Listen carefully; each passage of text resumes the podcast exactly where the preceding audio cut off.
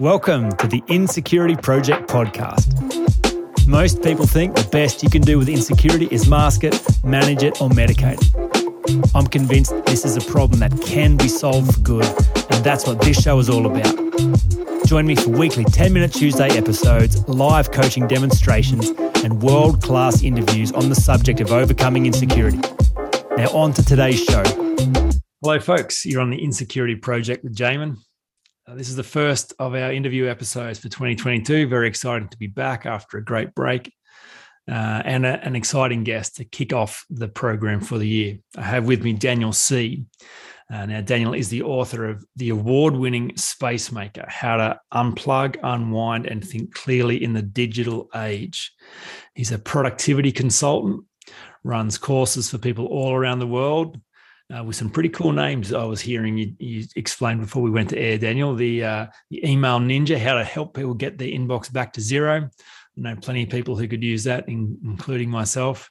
Uh, but you've done some really great stuff in the in the space of productivity, and very interested to hear your own journey, how you got there, and uh, and how insecurity relates to productivity, because I'm sure there's great overlay. Mm. So, Daniel, welcome to the show.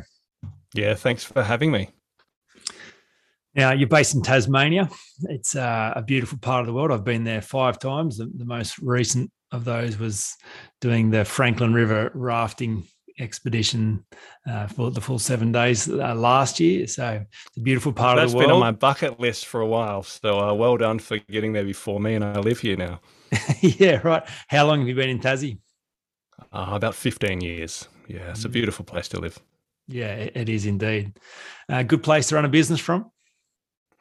Yeah, well, uh, it is now. Uh, I I think with the online world opening up opportunities, I can work from home and you know coach in Melbourne and the US, you know London, and I can still live in this tiny town where I can ride my bike to the center of the city in eight minutes. You know, so it's it's paradise. But I don't tell too many people that because I don't want them all to move here and ruin it. But um, you know, I'm very thankful for being able to run an online business and then some local stuff. Yeah, great. Uh, and the climate is it is it uh, how do you how do you find the Hobart weather? Yeah, look, I'm from Adelaide originally, so I used to love the warmth, and I, I still like warm days. You know, we had a I think a 28 degree day here last week, and everyone was saying it was so hot. And I'm like, this is ridiculous. You know, so I do love warmth, but I love the four seasons in Hobart. It actually feels like life changes and it keeps things interesting. And as long as you've got a warm house and you know you put on the Tassie tuxedo, which is the you know the ugly black puffy jacket that everyone wears, yeah, well then you know you're fine in the middle of winter. The Tassie tuxedo, I haven't heard the that. Tassie before. tuxedo. The, yeah, the Kathmandu puffer jacket. Yep, that's great. Uh, all right, so we're going to talk about insecurity and hear a bit about your journey. But before we do that, what's a productivity consultant? Yeah, interesting. So I used to be a physiotherapist. That was my training originally. And, you know, I remember having, you know, you do four years of study, postgrad study, you know, you get accreditation. I did a decade of that. And then I decided to run a productivity business. And uh, my business partner and I said to each other as we set up our LinkedIn accounts, what do we call ourselves? And we kind of said, "How about productivity consultant?" And so that's what that was our job. And all of a sudden, I had a new career. Uh, but a productivity consultant, you know, now, uh, now that I know what it actually is, uh, I basically help people think deeply about their why, about why they do what they do. Uh, to make space, I'm passionate about helping people make space uh, in the whirlwind of life to think and rest and breathe. And so it's not about just being organized and being efficient. That's uh, you need you need to have basic skills, but I think it's about knowing your why, knowing why you exist and what you want to achieve, and then having very specific skills and habits and rhythms to allow you to orientate your time around that. Uh, so that's what I do. Mm, wow, that seems like a beautiful line of work, and it must feel pretty meaningful. Oh, I love it. I yeah, I, I love it. I am someone who wakes up every day and thinks, wow, I get to just do what hmm. I enjoy and somehow get paid for it, which is great. Um, all right. So tell us where it started then for you. Give us a bit of the backstory. Uh, I, with all my guests, I'm fascinated by where they started and specifically, uh, you know, we're talking about insecurity and for you to be doing the thing that you feel born to do and designed to do, then you have to have a level of confidence and certainty about yourself and your position in the world. So can you tell us a bit about um, growing up in your family and the role your parents played on your sense of self and, and kind of how it was mm. for you growing up in your own skin and whether you felt confident and, and uh, t- tell us a bit about the backstory. Yeah, no, no problem. So I'm I'm half Chinese. My dad's from Shanghai. Uh, Mum's you know dinky dye Aussie. I, I was brought up and um, in Adelaide. Uh, so it's interesting. My my parents. Uh, I was thinking about this obviously for this podcast. My my parents loved us, and uh, I knew I was loved. You know, Mum was very emotionally affirmative, uh, affirming. I'm sorry. Uh, Dad wasn't, but he provided, and I actually value that more and more now that I'm older. I just I see that that was his way of loving. Uh, but they didn't love each other that well. Sometimes they just were completely different, absolutely in every way. You know, dad loved the city, he loved gambling, he loved eating out. Mum's like an environmentalist, you know, who lives a, who lives on a farm now. You know, completely different people. Uh, and so eventually they they got divorced when I was uh, an older teenager. Uh, but yeah, I certainly remember times where we would um, have patterns where we did connect as a family, either holidays. So holidays were really special, uh, and also times around the dinner table were really special. So uh, we would just we would always sit and eat at six o'clock together. We would talk. Uh, sometimes we'd fight. You know, it wasn't idealistic, but uh, at least we had that kind of pattern where we connected and actually interacted before, you know, dad went off to play mahjong and mum went off to do a thing and we all went off to do our own thing. Uh, and I think that's that's played into the way I see life and habits nowadays. Uh, but I, interestingly, to, to run a business, you have to be fairly confident. You, you mm. need to have a certain amount of self assurance and risk taking, especially in a field like you said, where no one even knows what a productivity consultant mm. is. Uh, and I wasn't that at all as a child. I was very nervous. I was very risk averse. Uh, I was, uh, as a teenager, very judgmental and very judgmental on myself. And and I remember, you know, I had a nervous twitch. Uh, you know, mum sent me to hypnotherapy when I was pretty young because she was worried about all my twitches and nervousness and, and fears and nightmares about wanting to die in a Holocaust, you know. So it's interesting to see myself now and compare myself when I was a child. And uh, yeah, I'm, I'm, grateful for how life has turned out so far.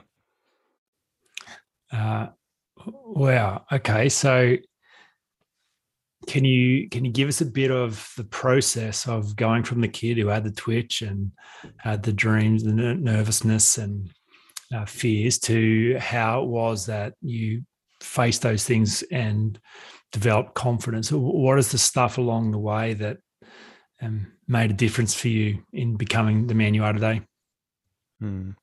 Um, yeah, look, I mean, this is a bit of a strange story, but I suppose it's my story. I, I remember at a young age, and I don't know how old, probably about 10, uh, and, I, I did really have a lot of fears and nightmares and things like that. And um, this is a spiritual story, but I, I just remember this this weird set of experiences where I just felt some type of spiritual being or like angel or something. I had no idea, you know, but just be in my room and and almost kind of just touch me. And I remember feeling warmth, and I, would probably describe it as love. Mm. Uh, and I know it's a very unusual experience, but I didn't think it was unusual at the time. You know, I think about it now, I'm like, wow, that was weird. But but it was just this friend I had. Uh, mm. And it happened a few times, and it started to me. It started me thinking I suppose it just started me thinking that things were spiritual, and it also started me uh, off on the contemplative journey where I started to reflect on what does life mean, you know, what's my day mean, what's my purpose, you know, there has to be something bigger than I see at school. Uh, so that's probably the first step that started to challenge my worldview. Um, and another story I was thinking about, obviously reflecting, I've listened to your podcast for a bit. Uh, I remember when I was about 14, I went to Universal Studios in America. That was one of our family holidays. And uh, and I, I, particularly remember this one incident, which is so strange, but uh, you know, at the time, ET was a big thing, and they, you know, blue screens and green screens were amazing. You know, Superman could actually fly, and, yeah. and it looked like he was kind of flying. And they had this bicycle, this ET bike, and I think it's Elliot used to ride it, and uh, and and the the person said, "Who wants to be Elliot and and fly over the moon?" Uh, with a green screen behind them, and you'd be able to see yourself on the movies. And he said, Is there a 14 year old boy in the crowd or someone around that age? And I was 13 and like 10 months. And I desperately wanted to do it. But as I said, I was a nervous kid and I was yeah. fearful. And, and, uh, and dad was like, Come put your hand up, put your hand up. And I'm like, I want to, but I'm not sure. And then uh, some other kid put his hand up and went up there and I saw him kind of ride his bicycle with the music, and he was, you know, Elliot, and you saw him go over the moon with ET, and I just felt so sad that I didn't have the confidence to do that, and I actually reflected on that for ages, and uh, I, I, suppose I realized that uh, I had really high expectations of myself. I was fearful of risks, and and I I was really reluctant to try new things. And I actually made a decision in my heart that day that actually, if I want something, I'm going to go for it and I'm going to give it a go and I'll, I'll put my hand up so I get to be Elliot. You know, I never got to do that. Um, but it's, there've been times all, all, all of my life past that time where I'm like, no, I'm, I'm worried, I'm anxious, I could stuff this up, but I'm going to give it a go and I put my hand up. And I remember that incident. Uh, and I think that's become a habit, which has really served me well. Yeah, well, so that stuck with you from that day. You you said yes to things. Yeah, well, it was the start of a process. You know, mm. obviously, you don't go from being yeah. fearful and risk averse to suddenly taking large risks, but it was the start, and it started to. I, I suppose I recognized my tendencies, and I wanted to overcome my insecurity. Mm. Yeah, well, so then did, then your spirituality, um, you know, the the first story, that sense of of something outside of you showing love and mm. um, as you contemplated on that what sense did you make of why you were having that experience? What did, what did that mean for you? Yeah i mean it's funny because even as a kid you don't ask those questions you know it's just like wow this is really this is nice. You know mm. i wonder when i'll have another experience like this.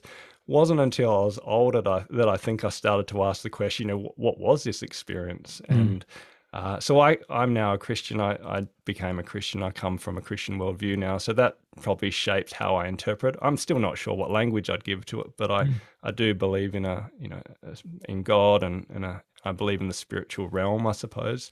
Um, and but certainly my faith has shaped who I am and how I see the world.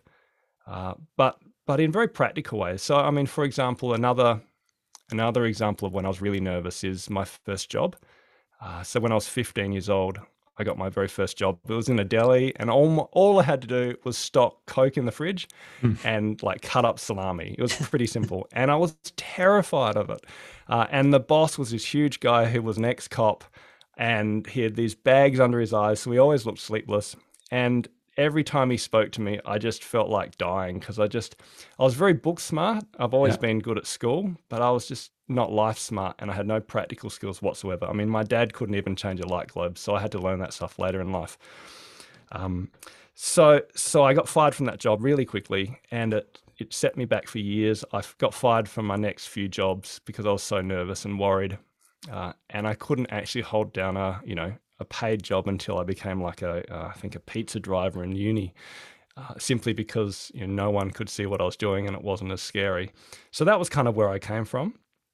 But in terms of the the, con- the question about spirituality and how it played out, uh, dreams have always been really important to me. Mm. you know, like real dreams, not you know Martin Luther King yeah, Jr. Yeah. dreams. And um, and I had a dream when I was uh, a physiotherapist. And again, I was terrified. It was my first job as a new grad physio. I was in Bendigo Base Hospital. The physio is what, that's what you were studying at uni. Uh, yeah, I studied at uni. So this is yep. years later from that 15 year old. And uh, again, I was terrified. You know, I remember going into the toilet between patients just so I could gather my wits together enough to just go back out and treat another patient. Every day was terrible, you know, and I, I would go to the chapel for half an hour before work and just pray. But literally, it was like, please help me get through another day. Because yeah. I had so, I just felt so worried and I used to judge myself so much on my performance. I was worried about how other people would see me. Uh, so I had this dream one night during that period. And in the dream, I was back as a 15 year old in this you know, deli, which I was freaked out about. And it was a huge line. It was a hot day in Adelaide, and and everyone wanted me. And I was the only person in the shop, and I was serving. And then one lady came up to me and she said, "I want pancakes." we don't serve pancakes at that deli. And I didn't even know how to cook pancakes like in real life, you know, yeah. let alone in my dream. But I, I said yes because I had to. And and I started to make up a recipe. You know, I don't I put water in and eggs and milk. I kind of had a bit of an idea. I cooked these pancakes and they were almost right, and then they turned bright purple. And I was just I totally freaked out. And I'm like, I can't recook them. I don't know what to do with them. So I, I served the lady these purple pancakes and she tasted them. She said, They're purple. I said, Well, I know. But she said, They're fine. And then she walked away. And I woke up. And I know that doesn't sound significant, but for me, it transformed the way I, I worked and how I felt about myself because uh, I realized that um, you can make a purple pancake. You can make something that's kind of all right and you can make stuff up and it actually works out fine. And until then, I was so worried about how the other people would judge my actions, my performance, my skills. I was still reluctant to try new things if I wasn't 100% sure about them. I, I would read, you know, I'd want to read and study and know everything before I gave something a go. And I really felt, you know, for me, it was God. I really felt that this dream was saying, you need to start making purple pancakes. And, and that, from that day on, I just was like, okay, uh, it's better to give something a go and to do it, you know, half baked, but to just do it and not fret because you got to make a purple pancake and it's going to turn out okay. And uh, that really changed how I started to live and act. And similar to the ET story, I suppose it's that sense of not judging myself, that giving something a go is better than not trying at all. And actually, it's all right if something turns out purple because you did it. And I'd rather pat myself on the back, even if I stuff up, because I was taking a risk and, and living how I was meant to live. I don't know if that makes sense, but it does. You know, it does make sense. That helped me. It does make sense because uh, one of the ways that I talk about insecurity is as an as an opinion problem, and uh, it's useful because I most of my work is dialing down the angst around insecurity problem, and people feel like it's a monster. But if it's just an opinion problem, well, opinions are the easiest thing in the world to change because they're the lowest form of knowing anything. Mm-hmm. So we develop opinions about what's true and what we can and can't do. But then you have a couple of experiences that go, well, hang on, maybe that opinion, maybe there's some movement in that. Maybe, mm-hmm. maybe there's a, a different opinion that could be formed and it's still an opinion. But then you go and act on that opinion and it it changes your experience. You go, well, that opinion is better than the last opinion. And then that beca- that opinion becomes more true. And so, and then you start to orient yourself differently in the world. And and then one thing leads to the next, and you grow in your confidence, and your opinion becomes to change all the time. So definitely, yeah. So you change your mindset. You know, in that sense, it was like, okay, if I do something and it's not perfect, I used to judge myself and think I'd done a terrible job and wonder if people would judge me or if I'd get fired. Uh, but you're right, the change of opinion would be like, no, well done, you made a purple pancake. Mm. and then because of that, you're right, I could do more. I could take more risks. I could extend myself in areas where I'd make more stuff ups. Uh, and then because you have successes in those areas, it snowballs and your actions change your mindset and your mindset changes your emotions. So it's all connected. I, I think that's what we're yeah, saying. It's a, that's exactly what thing. I'm saying. Mm. And I think whatever it is that becomes a catalyst for changing opinions, um, you know moments of grace in life where things come across our path a dream an interaction a person a book uh, an accident an incident um, that stops us and takes us back into our opinions as an opportunity to go what if there's another way of thinking about that like uh, whoever god is and whatever god is like uh, surely that is that is god at work giving us an yeah. opportunity to change our opinions about ourselves and our world no, definitely to, to revisit no, definitely. And I, I'm, I'm sorry, Jamin. Uh, um, no, I don't know what I was going to say. So you go if you can still remember your thing. I got excited. I apologize. Uh, I, I heard a um, a guy recently talk about what's your fence post story, right? And, and what he meant by that is, you know, he's talking to, to guys. I don't know, so he's trying to use you know more blokey analogies, but uh, he talks about your life being like a bunch of fence posts, you know, so I suppose moments that shape who you are and how you understand the world. And that certainly connects with the way I see my story. Uh, I've I've recently journaled, you know, my life, I suppose, up to 18, and I've done a bit of journaling beyond that. but but really, I remember my my life in moments that had significance and that were aha moments, or yeah, like you said, a dream, a conversation, a book, uh, mm. a positive or negative experience, and all of them have shaped who I am because mm. I've been able to stop and reflect on them. Uh, and actually find the meaning in those moments and then change my mindset and behaviors as a result of them. Um, in fact, we do an exercise with people where we get them to, in, in my consulting work, where I get people to get sticky notes and use a, a, a um, like a colored sticky note for positive experiences, maybe a red one for negative ones. Write down significant people or moments or events that have shaped their life. Um, this is in my book, uh, and then and then map out your timeline. You know, put them in chronological order, mm and then try to work out the chapters of your life because generally there are kind of large chapters if you know i'm in my 40s so by then i had i think i found eight chapters. Uh, but then what are the key lessons and experiences and, and um, reflections you have as a result of those chapters that then guide you in terms of your future values? Because you might have values but if you can't articulate them and if you can't assess whether they're helpful or not helpful then it's hard to move forward from where you are to where you want to go based on your history. Uh, mm. So again, I think it's that that idea of fence posts or moments or or um yeah aha moments, I suppose, that shape you. It is, but uh, you know, in your book, you talk about contemplation a lot, and we we've been discussing that before. So I'd like to, to hear more about that. But that to me seems the missing piece. We all have defining moments, and they all shape us. Um, but we, when we're young, we have such a limited capacity to make sense of those. We come at them with immaturity, with a small worldview, with you know limited emotional, intelligent, intellectual resources. So mm-hmm. those defining moments uh, are, are going to shape us in a very small way. The contemplation piece is the ability to go back and review the data, go back and have a look. Is that still how I'd like to think about that experience? Is there any movement in that? Could that opinion around that experience be changed? Because that that to me seems like the central role of the adult human being to free the child from um, immature opinions around the defining moments. Mm-hmm. I would say that sums up the majority of my coaching work is facilitating no, that contemplation, that review work to say, it's an opinion problem and yeah you will have formed opinions at defining moments but can you change them? Well sure all you need to do is change them is just have a look at them because just looking at them you'll see more than you can see now more than you could have seen back when you first saw them. Um, so tell me tell me your understanding of contemplation and how how that works for you and then how you see that working for others in your in your work yeah, sure. So I would say I was a con- contemplative person before I'd even heard the word.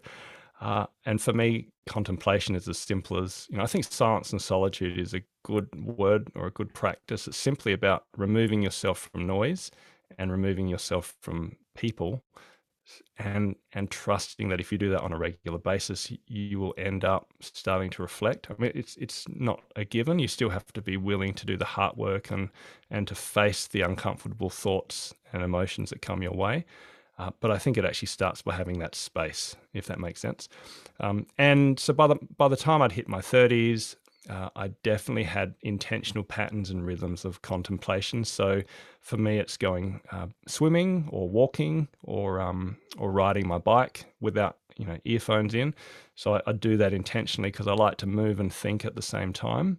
Uh, what I found is I was thinking about my stroke and counting my laps, for example, when I was swimming, but then I realized actually I need to be using that time to think, not just exercise. And so I just decided I will just count time. I know that I do about a K in 20 minutes. I don't need to count my strokes. I'll think, you know, and it's that intentional thinking in silence that really made a difference. Uh, I would have longer periods of silence where I would have a quarterly retreat to reflect on my work, um, or I'd have even longer periods where I'd have a week away. So I've certainly built in those regular patterns in my life. But what I found uh, post 2000, you know, seven, 2008, uh, once the iPhone kicked in and everyone started to be online uh, all the time in terms of mobility, I found that those ability those those spaces of silence started to be taken over in my life with text messages and emails and eventually social media and a whole lot of other stuff And I realized that for all of us, contemplation now needs something other than just the ability to think. You actually need to do something differently with your technology because all the pauses and all the gaps will be taken up if you don't intentionally create space from them, which is actually where the book came from. It was about how do you actually make space in the digital world so that you can enjoy the online world uh, when you're working and when you're doing what matters, but but actually create space where you can do the inner work. Because I actually think we're going to raise a generation of people who actually can't uh, reflect very deeply because they've shaped their mind in in sound bites and whenever there's a gap they'll pull out their phone and listen to other people's opinions think other people's thoughts instead of actually really thinking their own thoughts. And i think that's a real problem for us and and for the generations to come. Uh, yeah i think it is a problem. Um, having having teenage kids in the in the midst of that watching them go through that experience and seeing how to parent that and challenge their assumptions that that's how it's supposed to be. Um, it's a big deal too. Uh, I'm, I'm curious what you've discovered around why people don't make space. So uh, it seemed very logical. It seems like it makes sense. You make a very great case. Why why don't people do this more intentionally? Mm. What stops them? Yeah, I mean, I think there's there's a few reasons. Uh, I mean, I think partly it's the reasons that have always been there. When you stop if you're someone who's gone and gone and gone and, and doesn't ever stop to leave space and to reflect deeply, then uh, stuff builds up. I remember chatting to a politician uh, and a, friend, and they said they they go and go and go, and they know if they'll stop, then they'll get depressed. You know, I think that's often the way. You know, they were conscious of the fact that their overwork was a strategy to avoid the things that would stop them from getting depressed. You know, but so I think there's a sense where if we stop we can experience the, the painful thoughts and emotions that we haven't dealt with. Uh, and that stops once you have space regularly. But at first, it's really hard because you haven't dealt with who you are or you haven't processed your experiences. Um, but I think an extra layer in the digital age is that we are just using tools that are designed to, to suck up every moment that we can use to reflect. Uh, and I remember originally I thought all I needed was an ebook to teach people how to turn off their phone once a week for like a, I call it a digital Sabbath or a digital day off, so that they can build relationships and contemplate and rest and invest in stuff outside of work. Uh, to turn off your phone at the start and the end of the day so you don't begin and end with a screen and to have a digital free meal. Uh, maybe to exercise sometimes without a podcast, you know, some very basic practical habits. But in coaching and spending time with execs, I realized that actually the problem isn't that we don't know what to do or that it's that there's something that draws us to wanting to fill ourselves with the online um, spectacle that that just that is a heart level thing. It's it's about identity and it's about relationship. Uh, so the book actually spends the first third talking about our paradigm of technology and how it changes our neuroplasticity, how it shapes the loves and longings of our heart, uh, how it, it it intertwines with our cultural story about what is freedom. That freedom means no limits and choice. That more choice is better. You know, if we don't examine the things that cause us to want to grab our phone and gravitate to constantly pulling out our phone when we're on the toilet or when we have a moment with our kids, then just having practical tips won't cut it. You actually need to change your heart and relationship with the online world, your paradigm, before you can actually then unplug.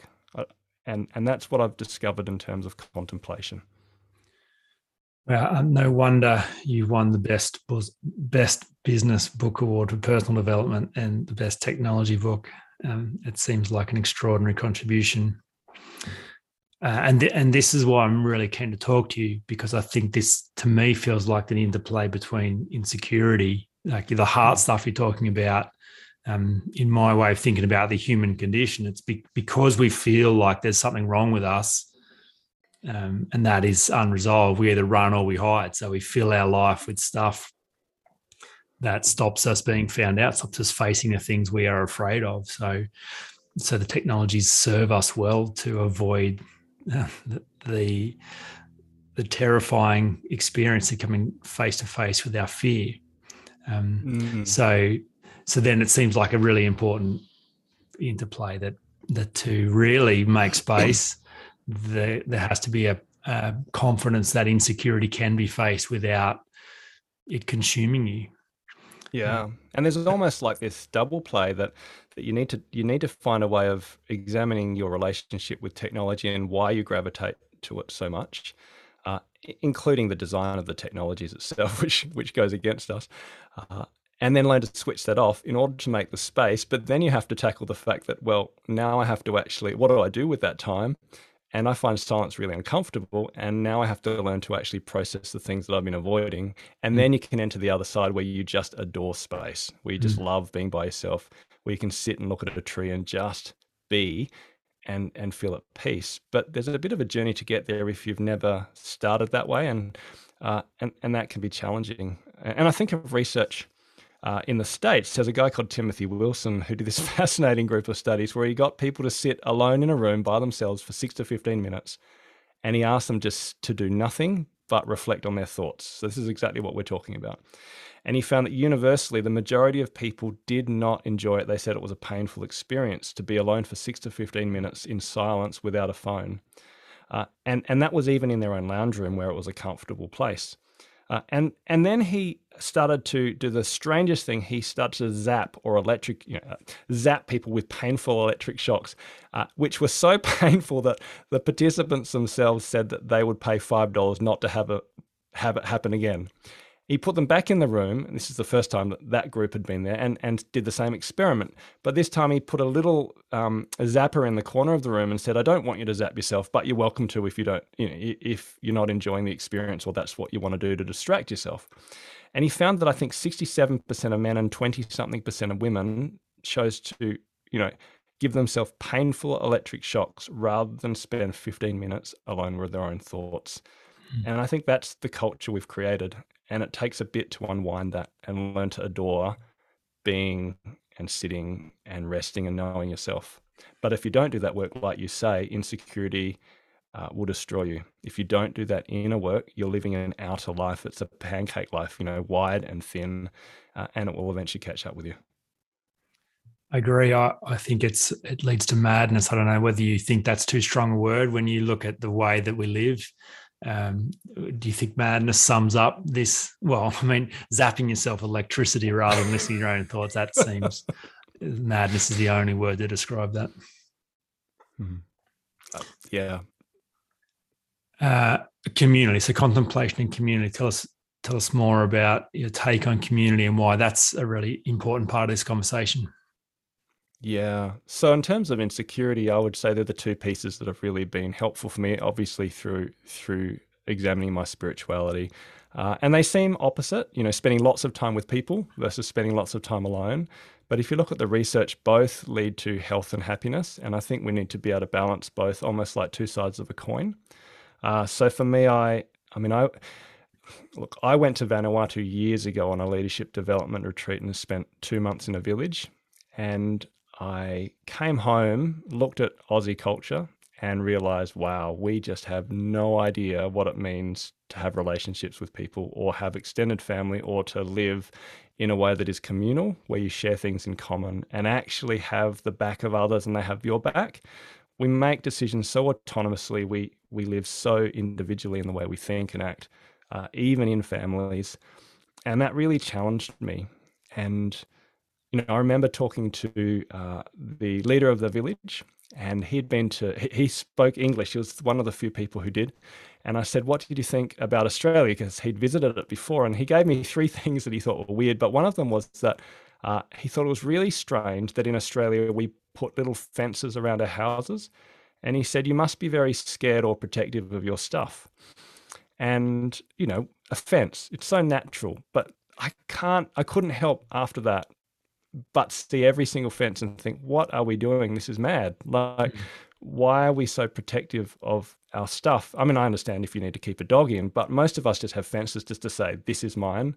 Yep. And the rest is not. And and so we wanted to live a life without fences and uh, you know metaphorically, but it, even even practically, I ended up building a house with another couple.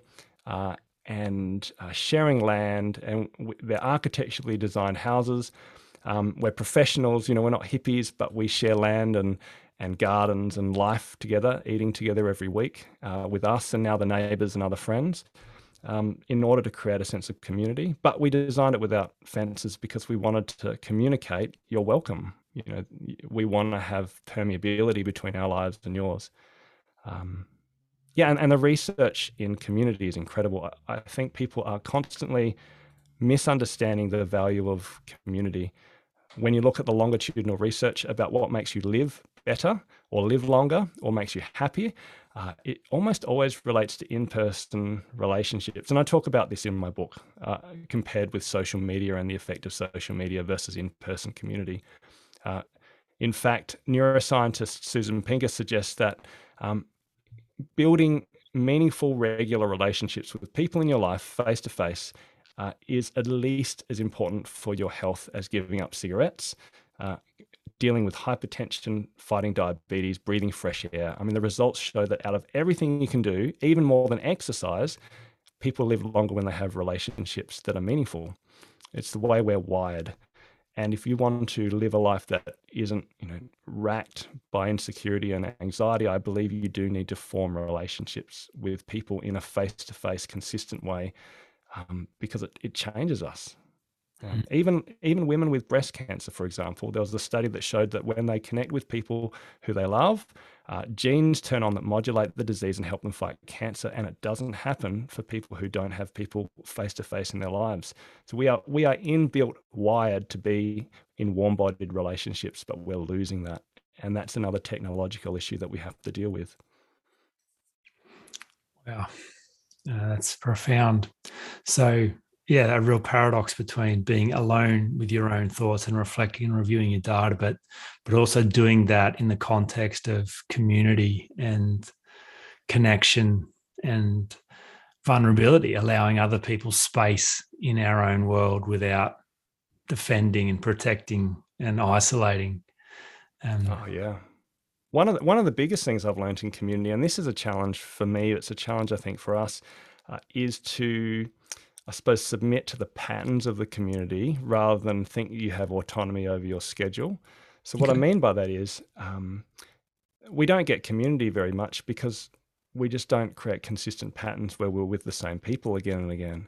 Whereas we said every Wednesday night, we're going to have dinner, whether we want to or whether we, we don't. I'm an introvert. I really find it hard to have dinner with 20 people, uh, but it's a commitment I make to community. So I give up the autonomy over my own schedule to do that. Uh, and if you can create patterns and rhythms where you submit to the rhythms of relationship and everyone does it, well, then you can create something incredible. Um, and I, I, think it's just really important that we can even learn to give up our own decision making. Um, we now check with our community if we want to, you know, make decisions like build a new, you know, do a renovation or um, go on an expensive holiday. You know, we check those decisions with our community to get their wisdom and it's just saved us a world of grief. But but that level of giving up autonomy and independence for interdependence, that's really rare in our society. Um, and yet, I think it gives you a lot of security and wisdom and health as a person. Uh, I love that term interdependence. And the first place I came across it was Stephen Covey talking about the journey to mm. maturity going from dependence to independence to interdependence. And that's always stuck with me because if you don't go through the waters of independence, you end up with codependence. And they're very mm. dysfunctional communities that kind of suck the life out of each other. Interdependent communities are adult relationships where you're free to give and receive. Um, knowing that you are already okay yourself you've kind of gone through the process of reconciling who you are and what you believe about yourself so you come to the community full rather than needy and desperate. Mm. Is that how you uh, think about interdependence? Do you have anything other to add on on that? Having the experience of interdependent communities.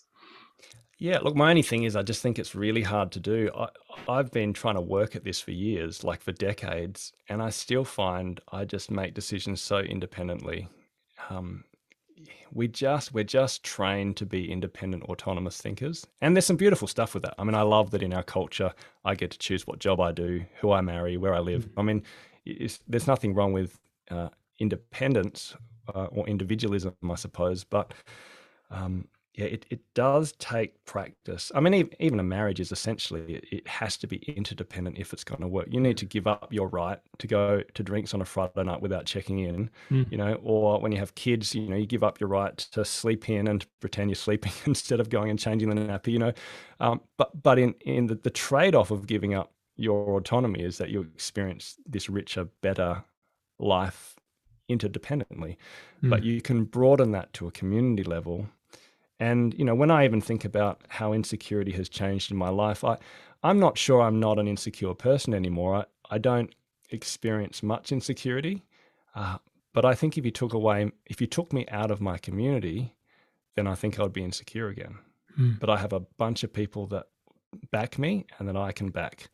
Um, you know, and and vice versa. You know, we we had a um, a person die in our community recently, um, and uh, just because they had a need, I, I put you know out um, like a GoFundMe page. You know, please help this person, and we raised hundred thousand dollars in ten days. There's a lot of security and knowing you've got the relational capital to back you financially, physically, spiritually, emotionally when you're in trouble, and you're not just an isolated unit that has to rely on your super. Um, I, I, think there's something about interdependence that actually creates security, uh, which I need. Others may not, but I certainly do. Thank you for sharing that. Uh, we talked about our love of books before we recorded. Have there been books along your journey that have been pivotal that you recommend or give to others? Um, yeah. what, what, books do you love? Yeah. Um, this will sound very cheesy, but look, the Bible is really valuable to me. Mm. Uh, I think the teachings of Jesus are transformative. They've been misunderstood and misrepresented, but gee, I'd pick up a gospel and read it. Uh, you mentioned Stephen Covey. He transformed my understanding, probably led me into the productivity realm. So, Seven Habits of Highly Effective People is still yep. a really it's it's it's aging, but the principles are brilliant. Yeah. Uh, what else? I read a book called Second Mountain on my retreat last year, and that was excellent by David Brooks. And I'm in my mid 40s, you know, having another midlife crisis. I think I've had them all my life, and uh, and he talks a lot about how the first mountain is one where you need success, you need a certain level of achievement, and you need to go and get stuff and make it happen. Uh, but to succeed in the second mountain, you need to let go of success and let go of the habits that got you where you got to so that you can enter the inner life and experience a richer life. Mm. And I mm. thought it was really well written. And I've, I've been reflecting on that a lot and using that as a framework for how I think through my current journey. So there's some you know, three things I really like. Mm. Okay, fantastic. Um, anything else that you think would be really important to cover that we haven't shared uh, about the interplay of, of insecurity and productivity uh, to leave with the listeners?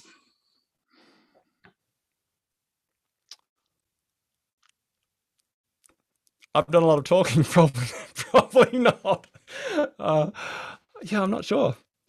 Well, no, I think terrible, that's it, a terrible answer to conclude. Not, not a terrible answer at all. It's a wonderful answer because it's been a very rich uh, and meaningful conversation. I just wanted to give you the the final word. If there was something that I hadn't asked you that hadn't uh, enabled you to hadn't made space for you to, to share what was yeah. on your heart.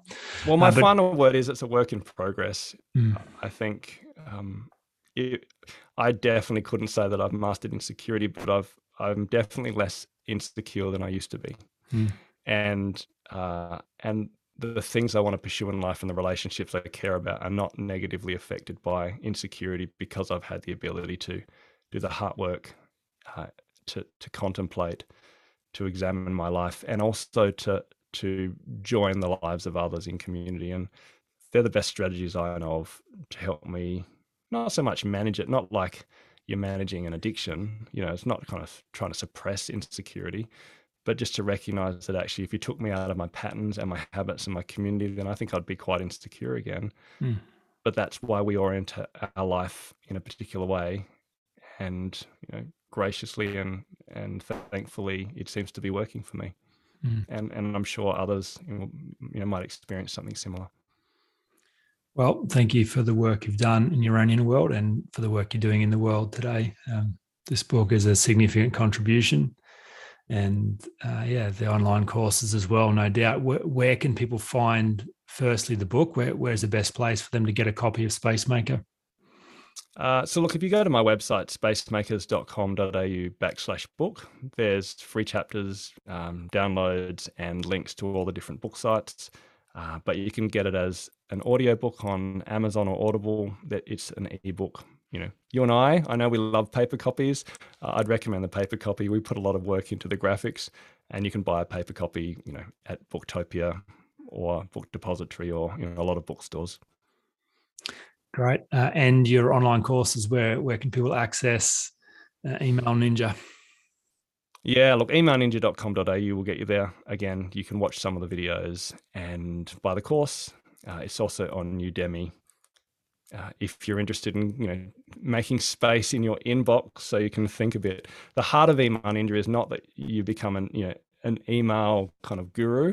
It's that you you create patterns and systems so that you can do email well, but get away from email to focus on what really matters. And mm. so they're really strategies to help you not spend too much time on email. Yeah, great. Uh, and the best place for people to find you, where do you hang out online when you're on when you're on there? Uh, well, I like the new Sydney Hotel in Hobart, so you might see me there. But um, online, uh, yeah, probably just spacemakers.com.au. All, all our contact details are there if you wanted to contact me personally. Great. Uh, thanks for a wonderful conversation. Appreciate your time. We'll leave it there. Thanks. Thanks for having me, Jamin. You've been listening to the Insecurity Project podcast. All you need to solve any problem is the proven framework and someone skillful enough to hold you in the space until it works. If this is your year to be insecurity free, jump on the insecurityproject.com and begin your journey to become unhindered by getting a free copy of the seven essential practices for overcoming insecurity.